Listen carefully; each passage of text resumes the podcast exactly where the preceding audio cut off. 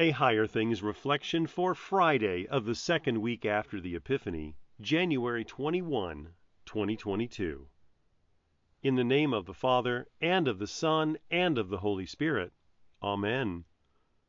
Put on sackcloth and lament, O priests. Wail, O ministers of the altar.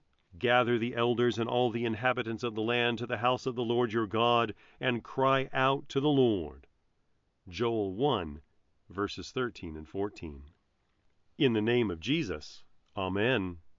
As the people of God gather today, the minister still takes the lead. O Almighty God, merciful Father. The rest of God's children then join in the cry.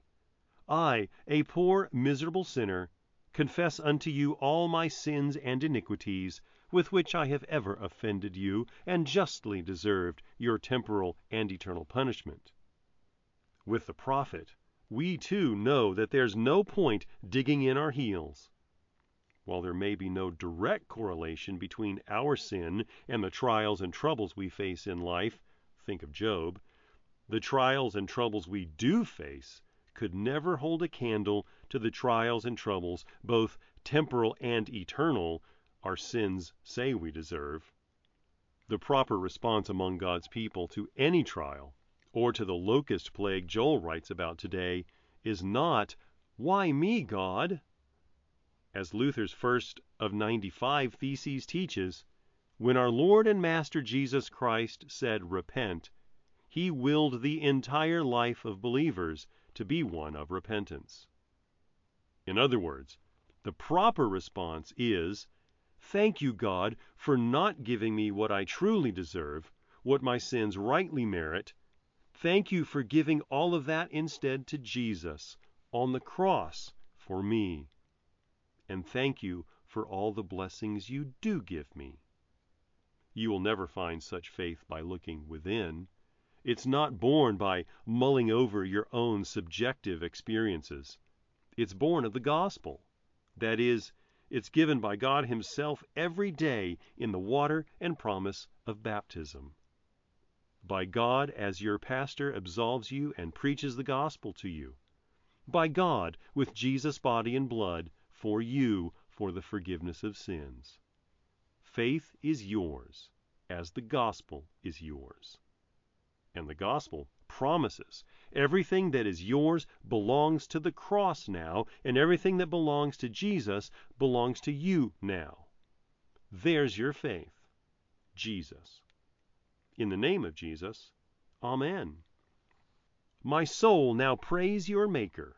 Let all within me bless His name, who makes you full partaker of mercies more than you dare claim. Forget Him now, whose meekness still bears with all your sin, who heals your every weakness, renews your life within, whose grace and care are endless, and saved you through the past, who leaves no sufferer friendless, but rights the wrong at last.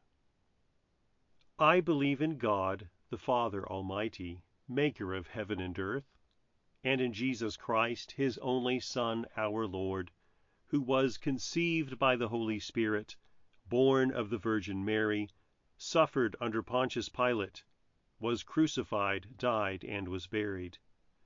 He descended into hell. The third day He rose again from the dead. He ascended into heaven, and sits at the right hand of God, the Father Almighty.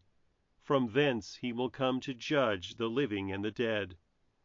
I believe in the Holy Spirit, the Holy Christian Church, the communion of saints, the forgiveness of sins, the resurrection of the body, and the life everlasting. Amen. Our Father, who art in heaven, hallowed be thy name. Thy kingdom come, thy will be done, on earth as it is in heaven. Give us this day our daily bread, and forgive us our trespasses, as we forgive those who trespass against us. And lead us not into temptation, but deliver us from evil. For thine is the kingdom, and the power, and the glory, forever and ever. Amen. I thank you, my Heavenly Father, through Jesus Christ, your dear Son, that you have kept me this night from all harm and danger, and I pray that you would keep me this day also from sin and every evil, that all my doings and life may please you. For into your hands I commend myself, my body and soul and all things. Let your holy angel be with me, that the evil foe may have no power over me. Amen. Higher Pastor-Psychiatrist duo Reverend A. Trevor Sutton and Dr. Brian Smith have teamed up to help you evaluate your technology use through a Christian perspective.